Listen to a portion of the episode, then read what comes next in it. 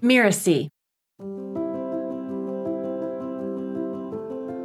So I think we need to disabuse ourselves of this idea that when people are analyzing us, they're analyzing our credibility. That's not the first thing they're looking at. Hello, I'm Melinda Cohen, and you're listening to Just Between Coaches. I run a business called The Coaches Console, and we're proud to have helped thousands of coaches create profitable and thriving businesses. This is a podcast where we answer burning questions that newer coaches would love to ask a more experienced coach. As a new coach and business owner, you're faced with that uneasy feeling of, oh, geez, I've got no clue what I'm doing. You look at other coaches that are doing great in their business, they all seem confident and assured. It's easy to feel that you need to be a big deal before you'll be taken seriously. But that's a trap. Most of the coaches and entrepreneurs that you admire that are successful in their business, they had very few like real bona fide successes before they became famous. So why spend any time comparing your journey to theirs? On the other hand, you know, some folks, they can artificially inflate their credibility and in the back of their minds feel like a fraud I'm going to talk to somebody today that is well known for coaching others how to show up and speak about yourself and your business in an authentic and engaging way. Today, I've invited Michael Port to the conversation.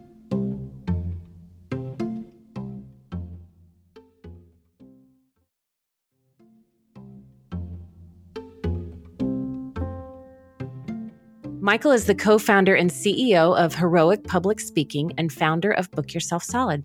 He's a New York Times and Wall Street Journal best-selling author of several books, including Book Yourself Solid and Steal the Show. He's also the host of the podcast show, Steal the Show with Michael Port. And he was my business coach in the early days of our business. Welcome, Michael. Thank you for having me. Michael, I'm so excited to have you on the show. And before we dive into our topic today, would you mind sharing a little bit of your background and how you started heroic public speaking? Well, starting heroic public speaking was actually pretty easy because I'd been pretty far along in my entrepreneurial journey at that point. I started actually in 2003 with nothing. I mean, absolutely nothing. I had no idea what I was doing. I just want to be really clear about that. And I spent a couple years trying to figure it out. Eventually, I published my first book in 2006 called Book Yourself Solid. And that's what I spent the first decade focused on. I wrote a number of other books during that period of time, but most of the work I was doing was Book Yourself Solid related. And now Matthew Kimberley runs that business. He took it over a few years ago when in 2014, my wife and I, Amy Port, started Heroic Public Speaking. And I was able to, to ramp that up quite quickly, in large part because I already had an audience and clients from the work I had done with Book Yourself Solid. You know, I, I listened to your introduction and I think, you know, you hit the nail on the head. It can be really disheartening to compare yourself to people that have been doing the thing you want to do for 10 or 20 years. It's not really an appropriate comparison. It would be like a college basketball player at a Division 3 school comparing themselves to a professional athlete. And they're just they're not comparable. They've just had very different experiences. So I think it's just dangerous. And I know I did it at the beginning, and it always felt uh, a little demoralizing. Yeah, you were just saying in your story, you started with nothing, right? I got fired from my job. I'm like, I'd never even wanted to be an entrepreneur. And here I am. I'm like, oh, I am actually going to start my own business. And so, how to be perceived as credible, knowledgeable with all the new coaches that we work with at Coaches Console, it's one of the top things that I hear is I want to be credible. I want to feel credible. And it can get ugly fast in their minds. Like, what do you think is really going on? Why do they do that comparison? Well, there's a couple things to consider. I mean, I think there's a lot to unpack here.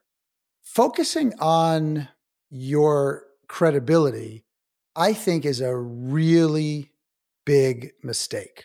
And I think that it's very common for people when they come into this industry, or maybe many industries, but especially this industry, and focus primarily on trying to build their credibility. And think about it like this when someone comes out of medical school, they become a resident. They're a medical doctor. Well, they're already a medical doctor by the end of medical school, but then they become a resident and they're a professional, a medical professional, and they can treat you. So they're professionals, but they don't have to inflate their credibility because their designation gives them certain credibility. Not as much credibility as an attending, not as much credibility as a chief, but the credibility that someone earns at the point of residency. In our industry, because anybody can hang up a shingle, there's no clear path that one can take. And they say, well, I'm in stage one. Okay, that's a stage one coach. Okay, now they're a stage two coach or a stage three coach. It just doesn't exist. And so what happens is, I think people start comparing themselves to others to try to figure out where they fit. And it's just a really dangerous proposition because not only can it be demoralizing, as I said before, because you feel like, you know, you can't compare, but also because it's just not a strategy that is effective because it's much better to be a great coach than to market yourself as a great coach. And what I see is I see most new coaches marketing themselves as great coaches, but might not yet actually be great coaches. And most of the clients that you earn at most points in your career will, in one way, shape, or form, be referred to you. I mean, look, at Heroic Public Speaking, 95% of the people who come through our training programs are referred by alumni of Heroic Public Speaking.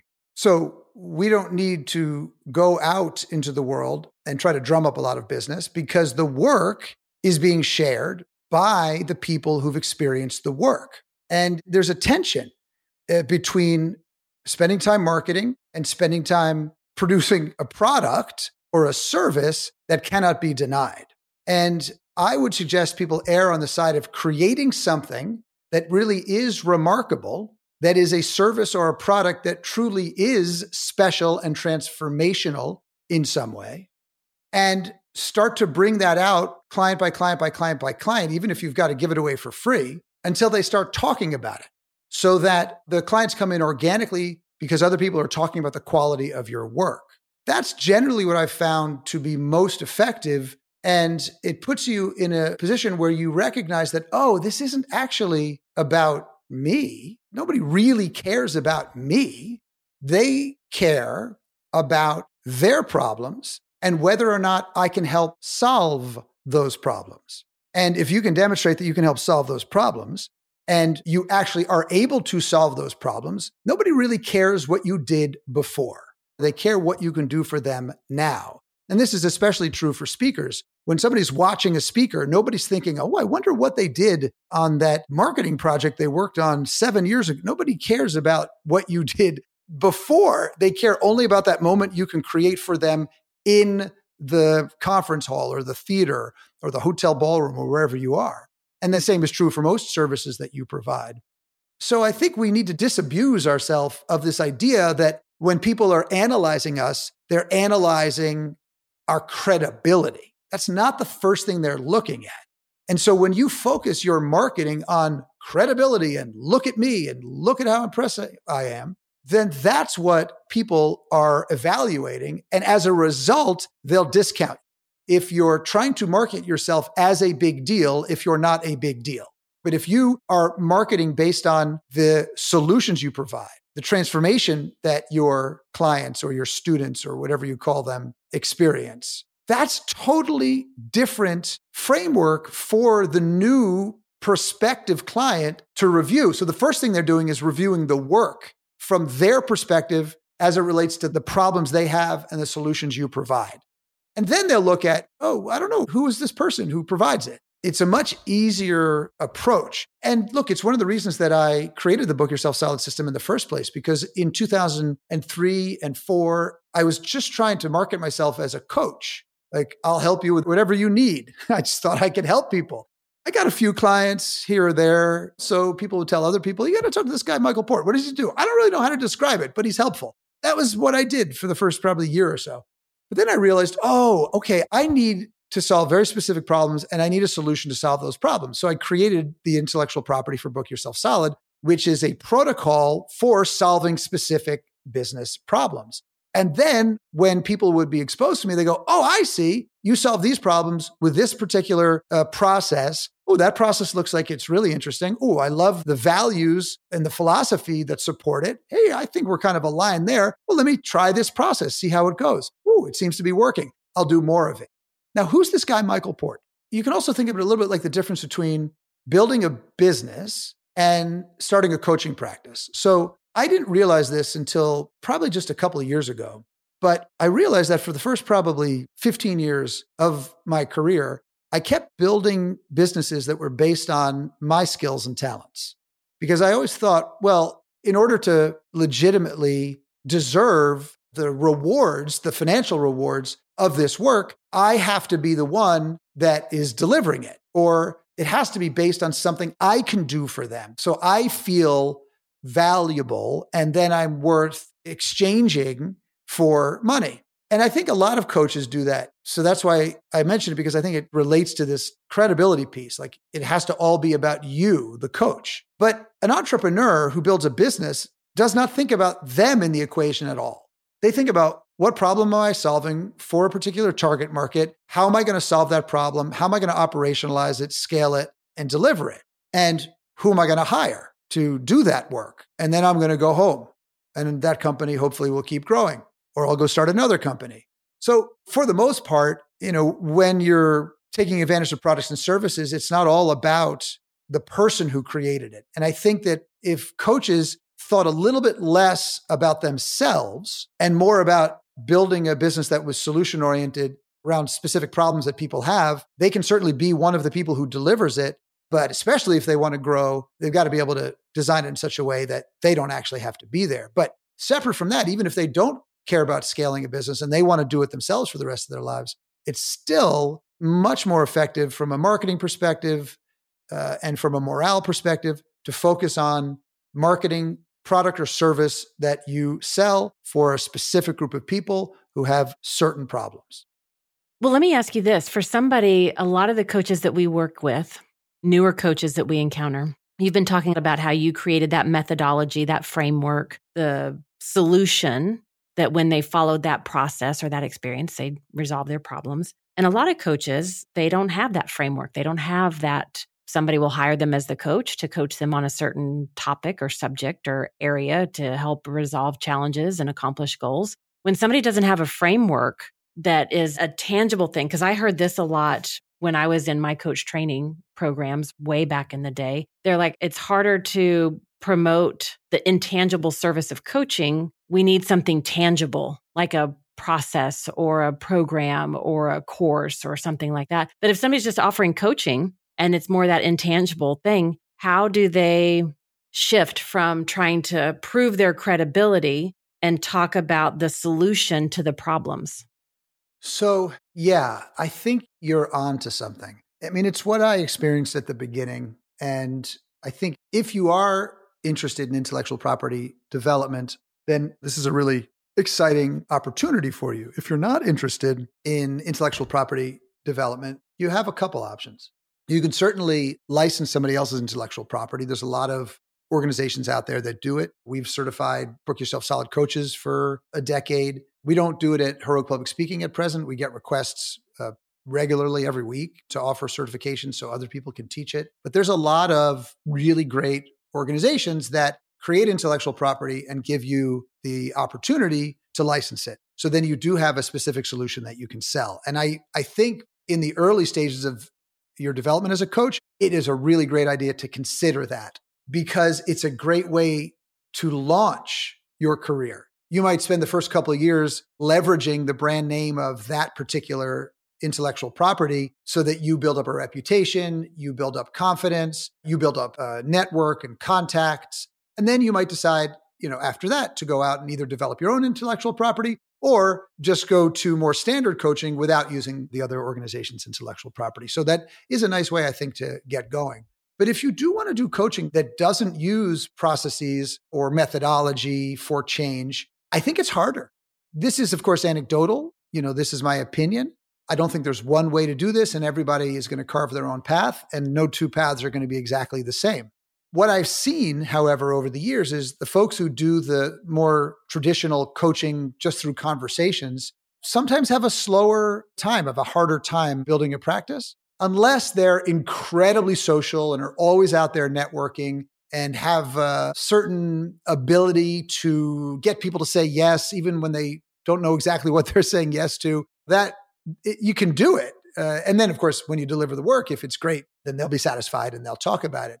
Most people who are trying to affect change have some sort of process. And if I'm being really honest about it, when I think about the idea of coaching just being a conversation without any protocol or process from someone who is not trained in how to create change. Because if you want to create lasting change for somebody, it takes a little bit more than just having a quick conversation. I guess it goes back to what I'm saying at the beginning. If you're worried about your credibility, I'd say look more into the work you're doing rather than, you know, trying to amplify something in the past that people don't really care about that much. Because if you can get really good at doing the work you're doing, you should feel more confident and you just need a few clients to start the ball rolling for you. And I don't think it's that hard because it's a small practice. You know, you don't need hundreds and hundreds or thousands of clients. You need a handful of clients. So I always go back to the work at the end of the day. Yeah. What you said earlier, it's not about me. It's about them, their core challenges, and through the tools that I bring to the table, how can I support them to overcome those challenges, to reach the outcomes? It's about them, it's about their experience in the work. And focusing on that, I find that it cultivates the confidence. Even when you're brand new, like you can have confidence in the newness and the nervousness of being new and you know maybe you don't have your first client or you've only had one or two clients and even in that spot it's something that i see so many times. One of my friends a couple years ago got into the coaching space and she's like oh my gosh i'm so new. I have to go get this certification. And she rattled off about three certifications. I'm like time out. How long is that going to take you? And she's like oh it'll probably be over the next two and a half years. And i'm like well okay. And we just had a conversation about why are you doing that? And I truly believe in training, and I think we have to really hone our skill set. I don't think we can fly by the seat of our pants or take it for granted. And when I got to the core of the conversation, she's like, well, people won't take me seriously if I don't have all these certifications. And it's something that I hear all the time. Anything you do gives you an opportunity to create some sort of change, transformational experience for the betterment of the people who are part of that environment. So yeah, the the certification thing is tricky because there's value to some of it, and uh, I wouldn't put too much stock in it in this particular industry. But I always say, look, if something makes you feel better, but it's not slowing you down or interfering with your progression, then do it. Don't say, well, I'm going to be so much better in seven months. I'll just wait. I'll wait till then. No, we say iterate, get out there, take what you have, use it to the best of your ability, and then keep, you know, moving forward, keep growing. And all of our growth comes from iteration. Iteration, iteration. That that is it. That's it. I mean, the job of writing is rewriting. The job of speaking is not speaking, it's rehearsing. The job of creating good intellectual property is doing it again and again and again and again. I mean, I wrote three different versions of Book Yourself Solid, three editions, because I realized something needed to change in the previous edition. Either something was just not helpful and had to go, or just wasn't necessary, so it had to go, or I missed things and I had to add them in. It's all iteration. And to understand that what we are making is never going to be perfect. Mm-hmm. Ever. Yeah. Yeah. And whatever we have now is the best that we can do for this very moment. And if you think it's not as good as you can do this moment, then just get back at it and make it better. And then it will be as good as you thought it should be. And then you'll work it for a while. And then six months later, you're like, okay, this thing needs some work. I got to get back in there and do it again. And if you're not doing that, then you're not moving forward. And so I think that if you keep looking at the product that you deliver in that way, such that it's not just a pleasant conversation with somebody once a week, because that's how I started with coaching, because that's how coaching was in the early 2000s. So they'd pay you for, you know, like three or four sessions a month sort of the way in the therapeutic model, you'd meet for an hour or 45 minutes and they'd tell you what was going on. They'd fill you in on what happened since last time. They'd tell you what's going on now. Then you'd ask some questions. Then you'd try to provoke, you know, some some change. And then you'd do some action items for next time. And what are you going to do till we see you again? I mean, that was what we did at the beginning because that just seemed like a natural thing to do. But it's not deep work. And it's very different today. And it takes all those iterations to do the best you can with what you have from where you are and be committed to, as I say, constant, never ending improvement because in service to the people that we're working with and who's hiring us. And, you know, Michael, I could go on forever on this topic and all kinds of topics with you. But I just want to I want to summarize a few things that we've talked about today because in the topic of building our credibility, I love right off the bat, you're like focusing on your credibility, big mistake. That it's better to be a great coach than market yourself as a great coach and to focus on the work. And I really like how you pointed out for those of us in this industry, the vast majority of our clients are going to come to us through referrals because the work speaks for itself as we get out there. And that for us as coaches, especially the newer coaches listening in, to remember it's not about you. The people, they care about their problems and challenges and focus on that. And we have to disabuse ourselves of this idea that when people analyze us, that they're analyzing our credibility because that's not the case. They're analyzing what's the solution, what's the experience, does it resonate, and moving forward with that and focusing on those elements. And I love really how you distilled it down to kind of the core that triggers this is I need to feel valuable and I'm worth it so I can have this money exchange. And that's really where we start spinning out of control. But it's not about providing credibility, but instead, you said it so many times, and I don't think we can say it enough focus on the solution, focus on the problems to to those challenges that people have and demonstrate that the solutions work. And I love at the very end how you were talking about all of our growth comes from iteration. Keep doing it and putting yourself out there. Michael, do you have any parting words to add?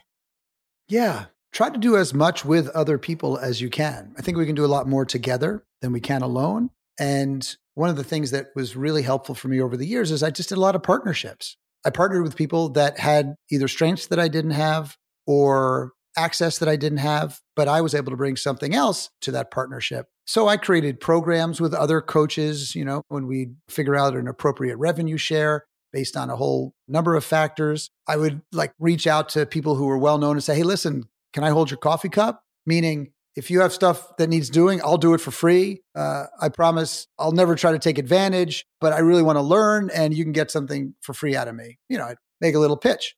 And that would work sometimes. And that was pretty cool because otherwise it can be kind of lonely. And finally, I'd say this just be careful who you get into a clique with when you move into a new arena. Just make sure that the people you're spending time with in the industry are people who are really doing deep work and not getting caught up in excuses, but are moving just a little faster than you are so that helps move you along as well. So I just keep an eye on that, I'd say. I love it. Thank you for listening to this episode of Just Between Coaches. And also a big thank you to Michael for this incredible conversation about how to be credible as a coach or not actually focus on credibility at all.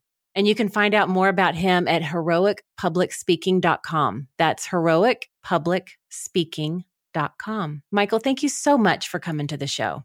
You're very welcome. It was my pleasure. I'm Melinda Cohen, and you've been listening to Just Between Coaches. Just Between Coaches is part of the Mirasee FM podcast network, which also includes such shows as Making It and Soul Savvy Business. Cynthia Lamb produced this episode, Mishi Lance assembled the episode, and Danny Iny is our executive producer. Post production was by Post Office Sound. If you want to listen to upcoming great episodes on Just Between Coaches, please follow us on Spotify, Apple Podcasts, or wherever you're listening right now. And if you like the show, please leave us a starred review. It's the best way to help us get these ideas to more people.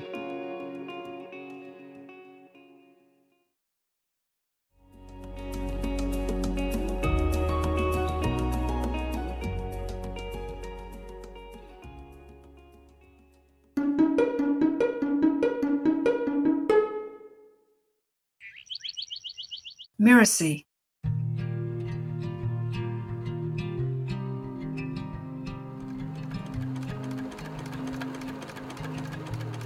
And so the tailor, having gathered together the beautiful scraps, began to sew.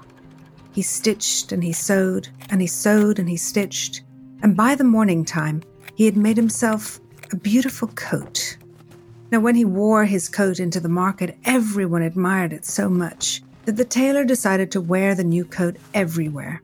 And that's what he did. He wore it and wore it and wore it until it was all worn out. Or was it? In each episode of Once Upon a Business, Lisa shares a fairy folk or traditional tale and then extracts rich business lessons that are applicable for entrepreneurs, coaches, and course creators. Stories always take us on a journey from one place to the next. Sometimes this journey is literal, sometimes it's metaphorical, but always we find ourselves transformed. This story, The Tailor's Coat, originating from Europe, takes us through a literal transformation of the pieces of cloth and yet somehow teaches a powerful lesson. It does speak to a common entrepreneurial journey. Many of us start out working for someone else and give them everything we've got. Perhaps the tailor finally deciding to make something for himself is similar to the entrepreneurial desire to begin to create a business for ourselves. We take the scraps, the skills that we've developed, the experience that we've gained, and we launch our own business. I think it's an incredibly important skill for an entrepreneur, for anybody running a business, to be able to know that creating something out of nothing is always possible.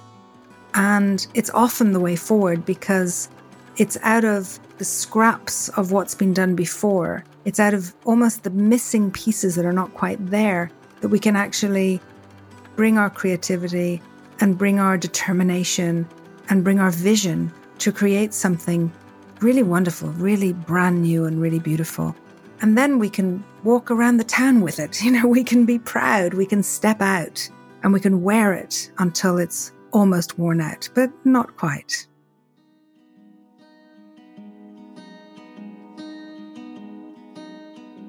To hear more of Lisa's stories and learn the deep lessons they carry, make sure you subscribe to Once Upon a Business wherever you get your podcasts. We'll see you every other week with a brand new episode.